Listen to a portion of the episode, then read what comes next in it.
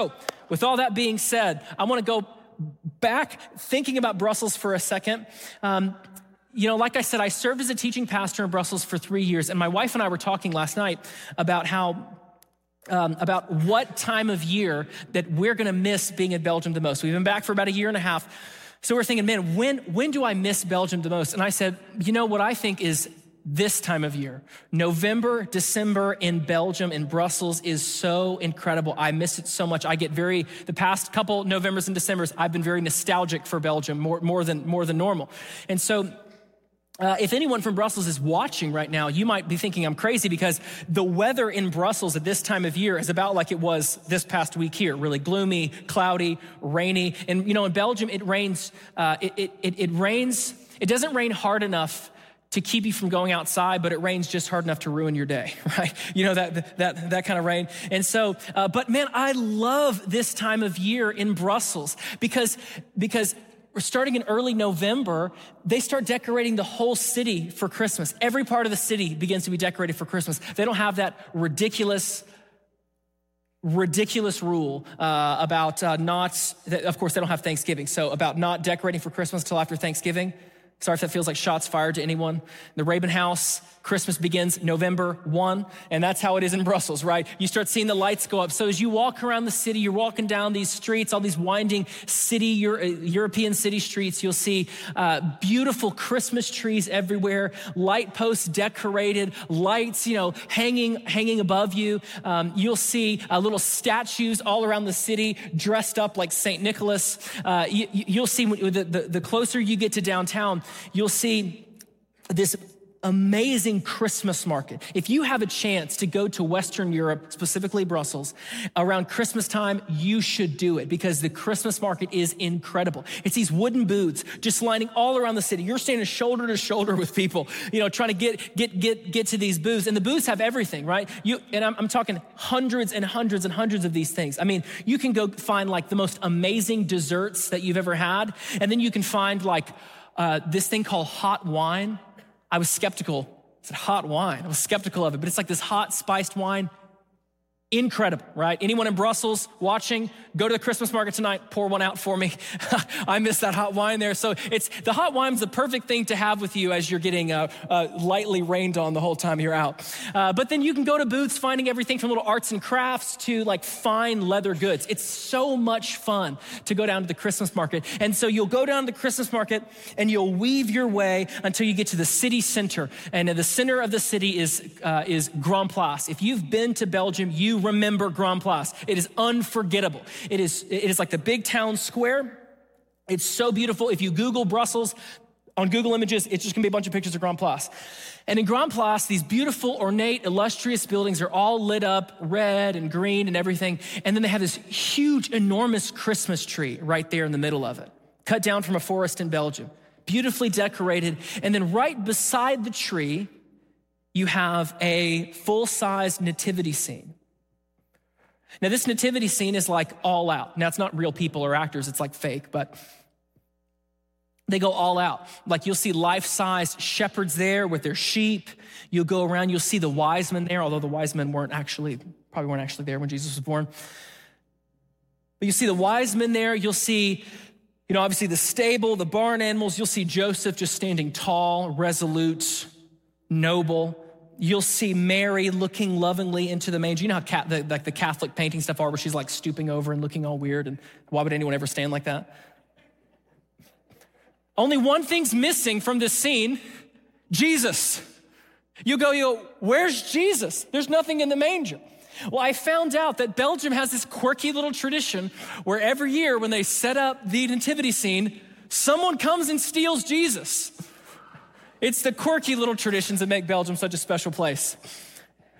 I don't know if it's one guy. I don't know if it's, if it's a team of people. I don't know who, who does it. I don't know if somewhere in Belgium there's like an apartment building filled with just years worth of little baby Jesuses from this nativity set, but he's nowhere to be found. I remember thinking one year saying, man, I guess, I guess the Belgians know that there, were no, there was no room for Jesus in the inn, but I guess to them there's no room for him in the manger either right? Jesus is nowhere to be found. But this actually brings me to uh, one of the most familiar and amazing parts of the Christmas story. Uh, the fact that the king and ruler of the universe, the king that we talked about in Revelation, the reigning king, the king we talked about in Colossians, the preeminent one who rules over all things, the creator, the sustainer, the savior of the entire universe, did not enter into his creation by way of a plush pillow in a palace. Rather, he entered his creation by way of a, low, a lowly, smelly, gross manger. Now, when we look at the, at, at, at, the nativity scene, maybe you have some in your house, maybe, you know, w- w- many of us are familiar with this image. Having Jesus in a manger might feel like a little cute aspect of the story, like a little quirky fact about the birth of Jesus, but otherwise an insignificant detail. But the manger was actually an essential part of the message that God was trying to communicate, that God was communicating through sending his son to be born into this world. So today, here's what I want to here, here's, here's what I want to do. I want us to take another look at the old familiar story, the story that many of us have heard hundreds of times, dozens of times. You know, on, on, on a morning like this one, it can feel, a series like this around this time of year, it can feel like, oh man, I've heard these sermons a million times. There's not anything you could tell me about the birth of Jesus I've not already heard. And maybe that's true. But oftentimes it's the most familiar stories that are the most important, right? The ones that are worth telling over and over and over again. So let's go back. Let's look again at this familiar story and marvel at the message God is sending through the manger of the Lord Jesus. So uh, take out your Bibles, open them up with me to Luke chapter 2. And while you're flipping there, uh, or if you don't have your Bible, we will have it on the screen here. While you're flipping there, why don't you go ahead and stand with me as we read God's word?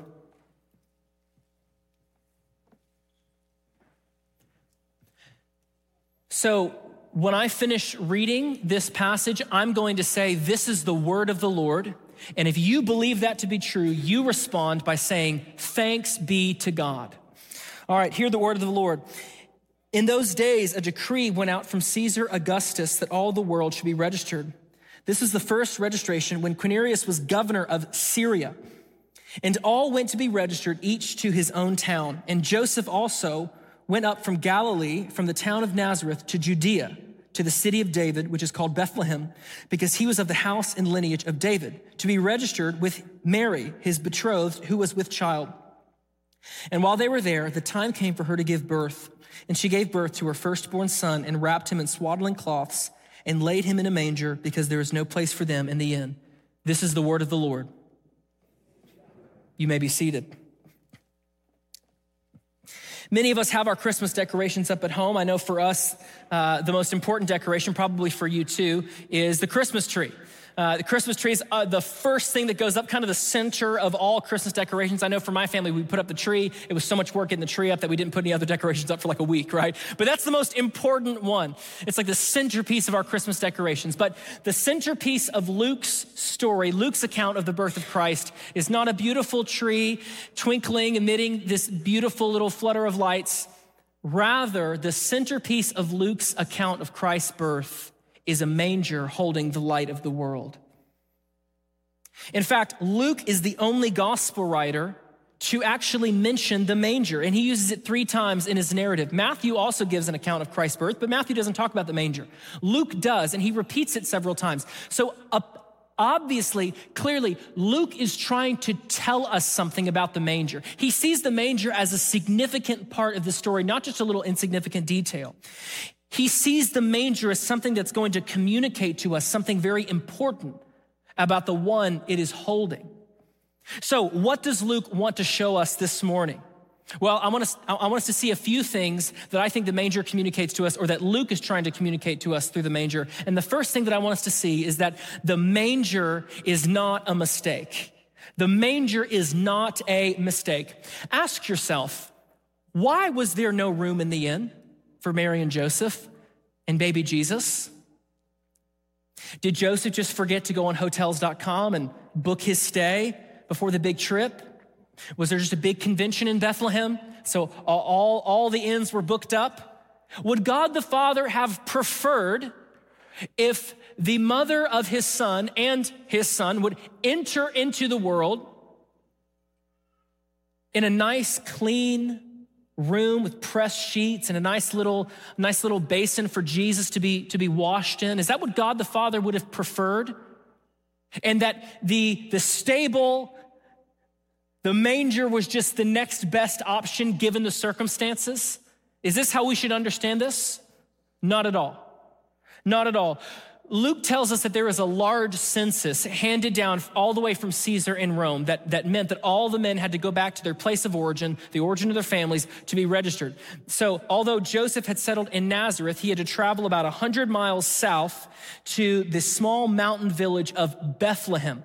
And as it happened, well, and, and this is because he came from the lineage of David. You read about in the Old Testament, King David was was from Bethlehem. So this is where Joseph had to travel to be registered for the census. Now, as it happened, this census, this trip coincided with the very end of Mary's pregnancy. Now, Luke doesn't tell us why Mary joined Joseph. It didn't it doesn't seem like she had to join him. It didn't seem like Mary was going to be registered, but Joseph was, but Mary came along with him. So we can speculate as to why. Probably the most likely reason, at least I would think, would be that She's about to have the baby. And fellas, I want you to think if you knew that your fiance was about to give birth to the Son of God, you might feel a little bit a little pressure around the time around the time that she's going to give birth. It might be hard for you to say i'm going to leave you out of my sight for a few weeks. No he's like mary listen i know this is not good but we got to load up. We, i, I, I got to get you on that donkey and we have got to travel all the way to bethlehem. Now um, you can imagine that, that, that this was not an easy trip for Mary. You think about this very pregnant teenage girl and her village carpenter husband traveling 100 miles, just under 100 miles, through dusty, arid desert days and cold desert nights. Right, this was not the ideal baby moon, right? Joseph could not try to pass this off like, hey, listen, we're going to take a little trip before Jesus is born. We're going to take the scenic route. It's going to be this beautiful, illustrious trip through the countryside of Judea and Galilee. No, this was not a fun trip. Poor Mary's on the back of a donkey making this, making this trip. They're going to struggle their way into Bethlehem.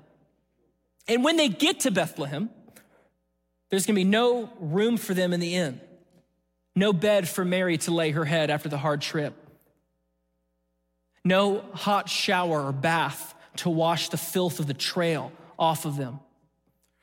And maybe most tragically, no mother's hand for Mary to hold as she goes in to deliver Jesus.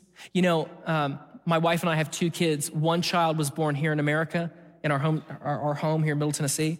One child was born across the ocean in Brussels. I can tell you from from going walking through this with my wife having your mother there to hold your hand as you go through that makes a big difference. But mary didn't have that. All mary had was a, a dirt floor a dirt floor and a barn for the blessed mother of our lord. And then we're told this in verse 6 and while they were there the time came for her to give birth. Now given the situation this might feel like cruel fate or bad luck, right? But Luke wants us to see something more that's happening in this story. This time came for her to give birth because this time was set before time. It might, I mean, imagine Mary and Joseph. Imagine Joseph hearing this decree that he has to travel to Bethlehem right at the same time that his wife's about to give birth. He's probably thinking, now, of all time, now we have to go to Bethlehem? And then while they're there, imagine what Mary's saying too, by the way. And then while they're there, imagine when Mary says, Hey, I think my water just broke. And they're probably thinking, now you couldn't have made it back. I know it's a, I know it's a big ask, baby, but come on, it would be so much easier to do this back where our family is, back, back where everybody is. Now feels like the worst possible time for this. But this time was set before time. This is the exact time, the exact situation that God planned for his son to enter into the world. See, Mary and Joseph were not uh, in a barn or in a little cave or grotto, wherever it was. They weren't there because of issues with seating, uh, uh, with, uh, with uh, rooming capacity. They weren't in Bethlehem simply because of a census. They were where they were because God moved an empire to bring his son from the splendor of heaven to the lowliness of the manger. To bring his son from the throne to the earth in the exact way that he said he would do it. Listen to what the Lord said through the prophet Micah hundreds of years prior. Micah chapter 5, verse 2. And you, O Bethlehem Ephrathah, who are too little to be among the clans of Judah, from you shall come forth for me one who is to be ruler in Israel, whose coming forth is from of old, from ancient days. Brothers and sisters, history does not hinge upon the edicts of presidents, parliaments, or powerful institutions. History flows forth out of the decrees and providence of the Lord God. And if God said that his Christ would be born in Bethlehem, then nothing would stop what he said from coming to pass. He would, the Bible says that he directs the hearts of kings like a river in his hand, directing them wherever it, it, it pleases him to take them. Even rebellious kings, even rebellious congresses, even wicked presidents, even rulers who attempt to act to thwart God's plan, act against him, yet, unbeknownst to them, are, are pawns in his hand. And they are incapable of acting in any way that is out of sync with God's plan. Even their rebellion works to bring forth God's plan for the world. History flows out from the decrees of God, not from the edicts of powerful people. You know, so many things happen in our lives that feel random, that feel unexplainable, that feel like just chance or coincidence. But there is not one molecule, brothers and sisters, there is not one molecule in this entire universe that moves or exists outside of God's sovereign plan. Nothing escapes his sovereignty. Nothing escapes his providence.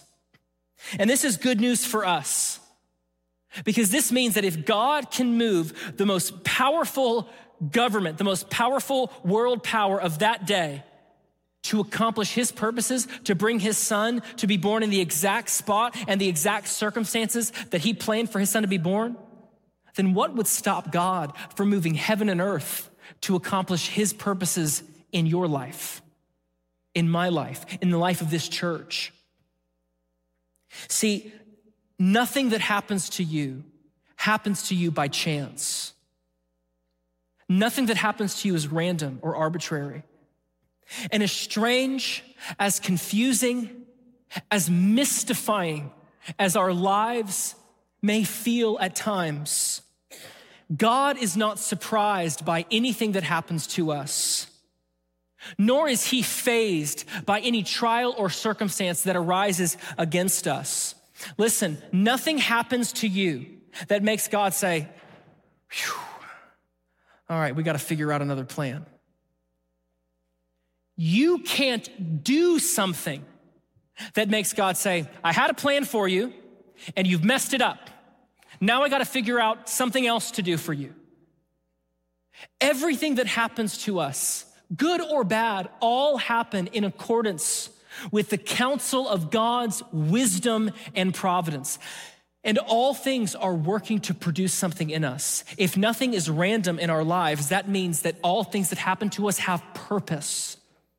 I love how John Piper, great Bible teacher, says, says this. He says, God is always doing 10,000 things in your life, and you might be aware of three of them.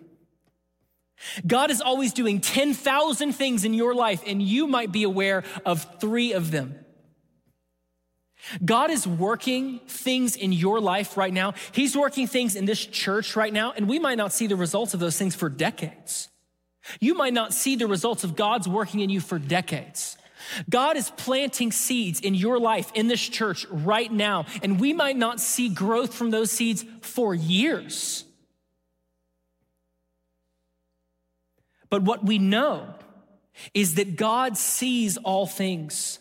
He knows all things, and in his wisdom, in his goodness, and in his faithfulness, he works all things for our good and for his glory. And Christian, I know you've heard us say that here. God works all things for our good and his glory, but I want you to understand something. as a Christian, our good and his glory are inextricable. God, in his love, has ordained that your greatest good and his greatest glory are not different things. God will always act for his greatest glory. And the good news for Christians is to know that that means he will always act for our greatest good as well. The manger reminds us of this. Nothing is random. Nothing that happens to us is random. The manger, as strange as it may appear to us, was not a mistake. So, if God intended for his son to be born and laid in a manger, then the next question, the most logical question for us to ask next would be why? Why here? Why this circumstance? Well, I want us to, uh, I want us to see uh, this. This leads us to the next thing that I want us to see, which is that the manger is a sign. The manger is a sign. God is communicating something to us by sending his son to be born by way of a manger. Look uh, uh, again with me at verse 7. It says, And she gave birth to her firstborn son and wrapped him in swaddling cloths and laid him in a manger because there was no place for them in the inn. So, after Mary birthed the Son of God into the world that he created, if you remember from Colossians, Jesus came into the world that he created. Mary wrapped him in swaddling cloths. If you, if you haven't had children, if you haven't been around babies, uh, we still swaddle babies today. We have little swaddle blankets. And basically, what these are, they're like little straight jackets for infants, right? My wife was, or I guess is, the best swaddler ever. Like she's like mastered the swaddle. Like you'd think that she like worked at Chipotle for years wrapping burritos, right? She is a master swaddler. I don't even try. My swaddles look ridiculous. And so uh, I, I, watch her. But with my oldest son, maybe you're, maybe if your children were, were, were like mine, any of your kids are like my son. My son David Morgan would, would tie that thing and get him real tight in there, but he's like baby Houdini, right? He's always gonna get, he's gonna figure out a way to get his arms out of there, right? Maybe your kids are like that. But now typically, the more valuable the cloth, the more noble the child, right? The, the, the wealthy, the rich, the noble children got valuable cloth. So, what kind of swaddling cloth would suit the Lord Jesus Christ? I'll tell you, the finest there is. Silk, soft, lush cloth interwoven with, with, with pure gold and precious silver. That's what he deserved, but is that what he got? No. The Lord Jesus was wrapped in common cloth, just like any other poor child in that day. However, unlike poor children, Jesus was wrapped in swaddling cloths and then put in a gross manger. I know in our nativity scenes, the manger looks nice and clean. It probably wasn't very clean. He's wrapped up and set in a, in a gross feeding trough for animals. But the manger was significant. Listen, notice what happens in just a few verses. Uh, we're going to talk about this aspect of the story specifically, you know, next week and, and, and, and on Christmas Eve. But I want to point out one detail here. In just a few verses, an angel of the Lord is going to come down and he's going to appear to a group of shepherds keeping watch over their flocks by night. And he's going to tell them that the Messiah, the Savior, is finally here. Now, I, I, want, I want to point out one, one detail about what the angel says. Look with me at verse 10. And the angel said to them, Fear not, for behold, I bring you good news of great joy that will be for all the people. For unto you is born this day in the city of David a Savior who is Christ the Lord. So the angel says, The advent of Christ has come. The Messiah is here. And he knew that the shepherds were going to want to go see him. So the angel says, Look, I know you're going to want to go see him, so I'm going to give you a sign. I'm going to give you a sign. Let's, let's, let's see what the sign is. Let's uh, look at verse 12. And this will be a sign for you. You will find a baby wrapped in swaddling cloths and lying in a manger. So you'll know you found the Christ child when you see a child wrapped in swaddling cloths and laying in a manger. So what's the sign here? What's the sign? Well, it can't be the swaddling cloths. Surely Jesus wasn't the only kid born in Bethlehem that day. And even if he was, he certainly wasn't the only infant in Bethlehem. I mean, these shepherds could have been going door to door looking for and, and finding all sorts of babies wrapped up in swaddles. So, what's the sign? The manger. Jesus was the only baby in swaddling cloths and laying in a manger. The manger was the sign that they were looking for. But, okay, so if the manger is the sign, then what do signs do? Why give this as a sign? Well, signs point us to something. They point us where we need to go. They tell us something we need to go uh, we need to know. Signs demand a response from us. And so we've seen that the manger was not a mistake, not just a coincidence, not random. The manger was a sign, but signs point to something. So what is the manger pointing to? Well, we're going to see as we as we move along, the manger is a message. The manger has a message, something that the sign was pointing toward. Now, before we go on in that, I want to point out something about God to you. This is something very important for us as believers to know about God, about how He works, about, about who He is. And this should fuel our worship of Him, by the way.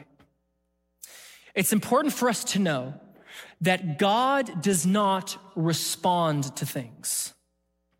Do you follow me? God does not respond to things. Another way to say this would be circumstances do not change him. Nothing happens that causes a change in God.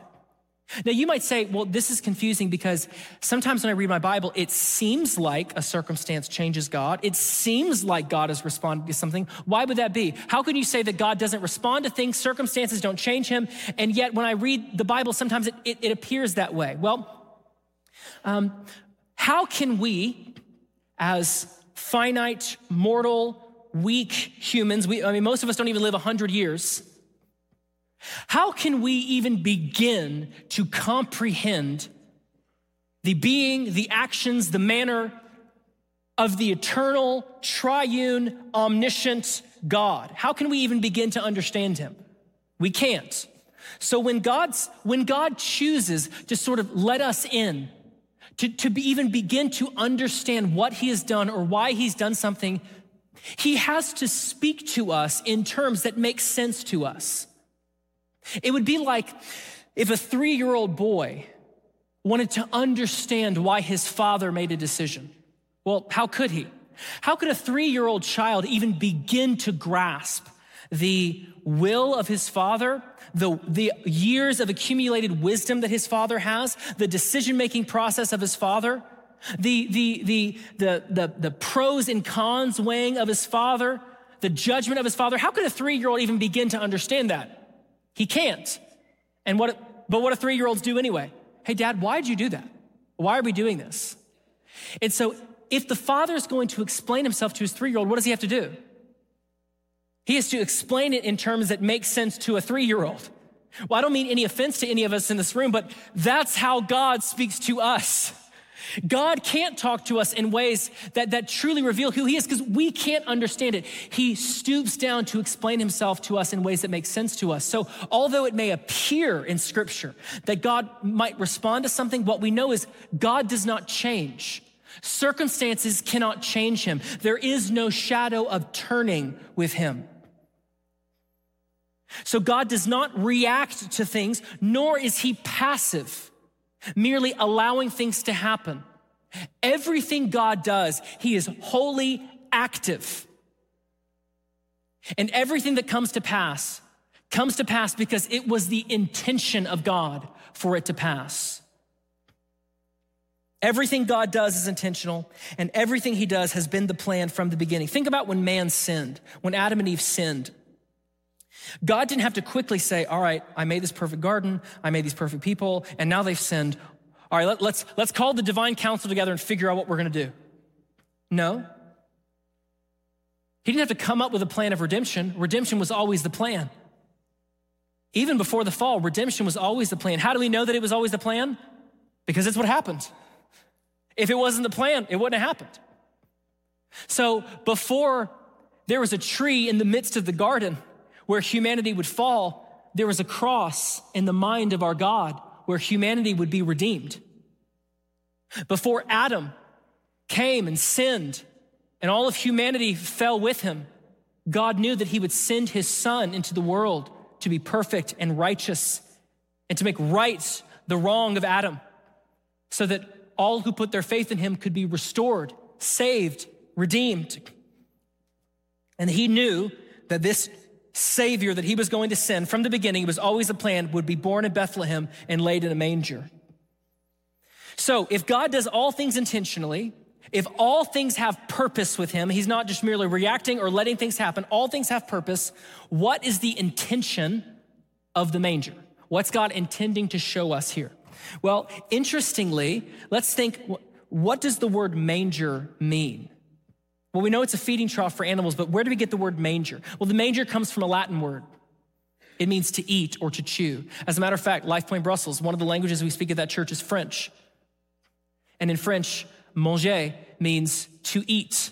If you saw manger written down, you would see the word manger. It's spelled the exact same way. It means to eat or to chew. So, what is this message? What is God intending to show us by laying his son in a manger? He's intending to show us that the Son of God did not come into this world to be polished and pampered. He came to this world to identify with the lowly. He came to be the bread of life, laid in a place where creation comes to eat. Jesus Christ would condescend to the lowest point possible, even from the moment of his birth so that he could show us that all people have access to him. He was laid in a place where both the lowly shepherds and the rich, noble, wise men of the East could come and behold him and worship him. He came to satisfy the deepest longings of the hearts of men. That's true 2,000 years ago. It's true today. I love what St. Augustine said, writing centuries and centuries ago. St. Augustine prayed, prayed a prayer to God. In the prayer, he said, You have made us for yourself, O Lord, and our hearts are restless until they find their rest in you. Isn't that true, Christian? Our hearts are restless until they find their rest in Christ. So many people, maybe some of so many people in this room, but so many people in our world, in our neighborhoods, in our homes, are hungering for those things that will not satisfy them. They don't see the bread of life laid in a manger and offered to them. They're looking to all other types of things. Maybe, maybe they're looking at something for Christmas, right? Maybe they want a specific special gift. I know Matt mentioned last week about the, the dad who shows up in the, in, the, in the driveway with the Lexus, right? Those random families that I swear don't exist. Maybe you're hoping for that. Maybe it's something you hope you get. Maybe a new little toy. Maybe you're a kid and you're hoping that your parents will get you the, the, the, the, the, the, the toy, the iPhone, the gadget, the thing that's gonna, that's gonna be it for you, that's gonna fill that longing in your heart. Maybe you're longing for something good. Maybe you say, man, if I could just have one year where my family gets together, we all sit around a table and we don't fight, we don't bicker and complain at each other. That'll be the thing for me. That'll fill that void in me. My problem is a family problem, and I need that fixed. Maybe if my estranged child would just come home, spend Christmas with us, ring in the new year with us, that'll be it. That'll, that'll fill me up. It'll be the game changer in my life. Maybe it's something sinful. I have this website or these websites I go to often because, man, I'm, I'm, I'm looking for something there. I'm looking, uh, hopefully, maybe one day it, will really just kind of keep me filled up. Or I feel, it fills me up, I feel empty, and I have to keep going back. I'm like an addict. Maybe I have, maybe I have that person, my, my spouse is not really cutting it for me. So I either need to terminate this thing and, and, and go, go on to the next person, or maybe I'm gonna keep my spouse, keep my family together, but I'm gonna have my little side thing going on over here. My little text thread, my little email thread, my little person at work. Because I feel empty and I need something to fill me up. So many people are hungering for those things that will not satisfy them. But to all of us, no matter who we are, the message of the manger stands. Come. Come, you who are hungry. Come with no money. Come with no gifts. Come with no reservation. Come with no righteousness. Come and feast upon the bread of life that will fill your deepest longings, that will give you what you're seeking for in all the wrong places, that will make you whole the way God designed you to be whole. Come and see the King of all laid in a manger and come and eat. Listen to Philippians 2 tell us the humility of the Lord Jesus in coming to the earth. Philippians 2, 6 through 8. Speaking of, speaking of the Lord, who though he was in the form of God, did not count equality with God a thing to be grasped, but emptied himself by taking the form of a servant, being born in the likeness of men. And being found in human form, he humbled himself by becoming obedient to the point of death, even death on a cross. Jesus came in humility.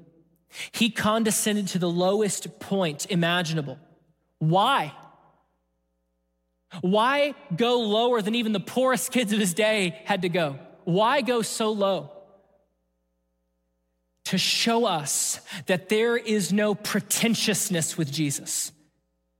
Jesus is not, is not too, well, he is too good for us, but he doesn't act like it, right? He's not sitting up with his chin up looking at us, no, you're not worthy of coming to me.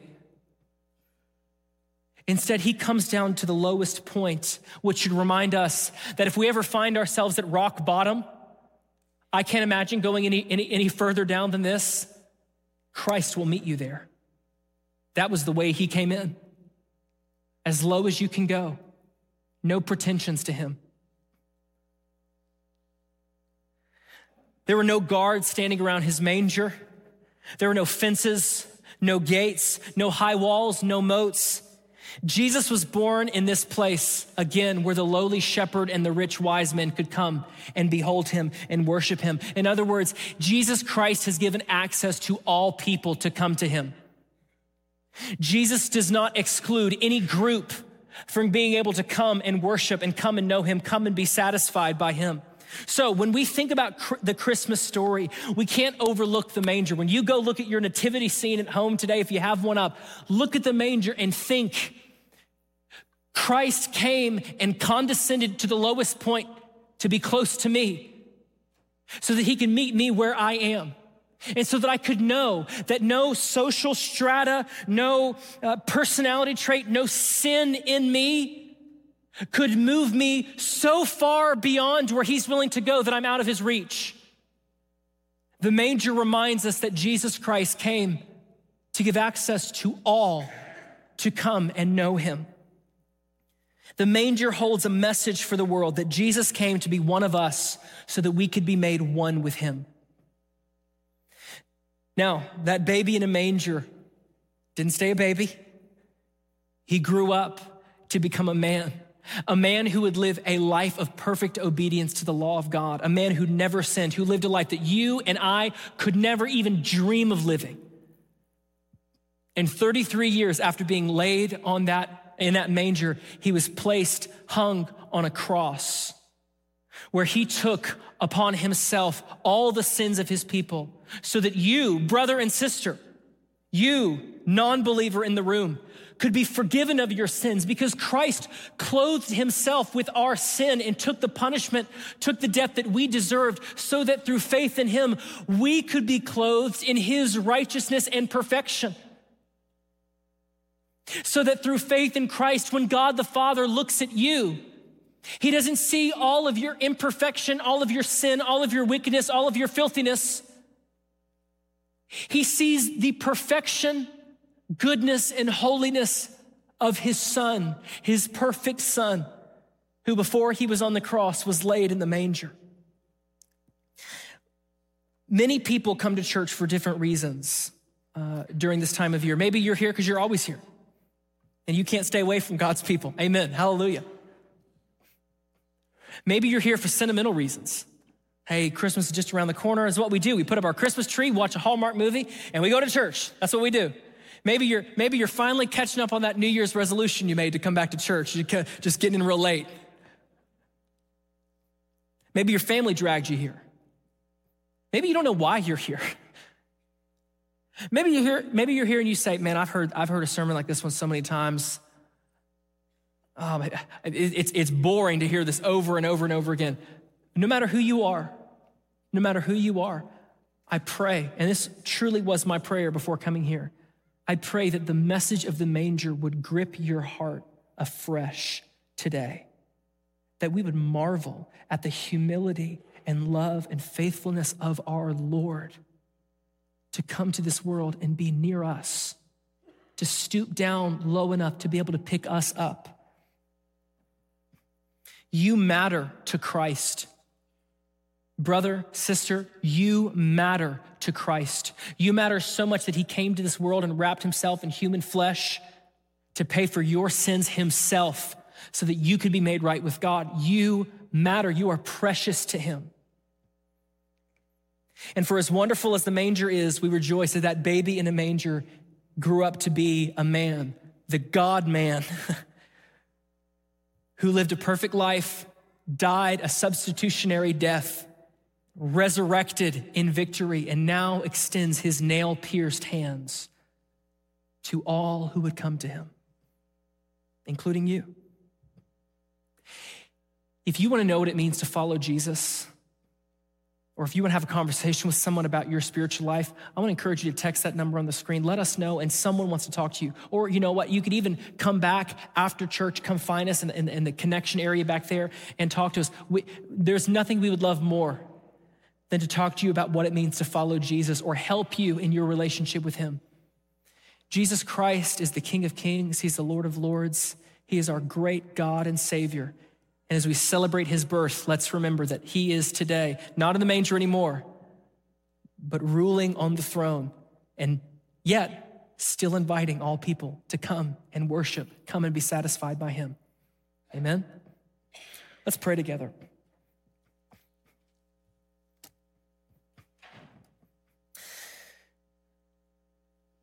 Almighty God, we worship you for sending your son Jesus to this world he could have lived in opulence, in comfort. He could have been born into a palace, to a noble family. Of course, Christ is worthy of these things, and yet you had him born in a stable, placed in a manger. And you show us through this that your heart is for all people, no matter who we are, to be able to come and behold you, the King of ages Christ, thank you for your humility, your kindness to stoop down so low to pick us up from the dust. You are the King of glory.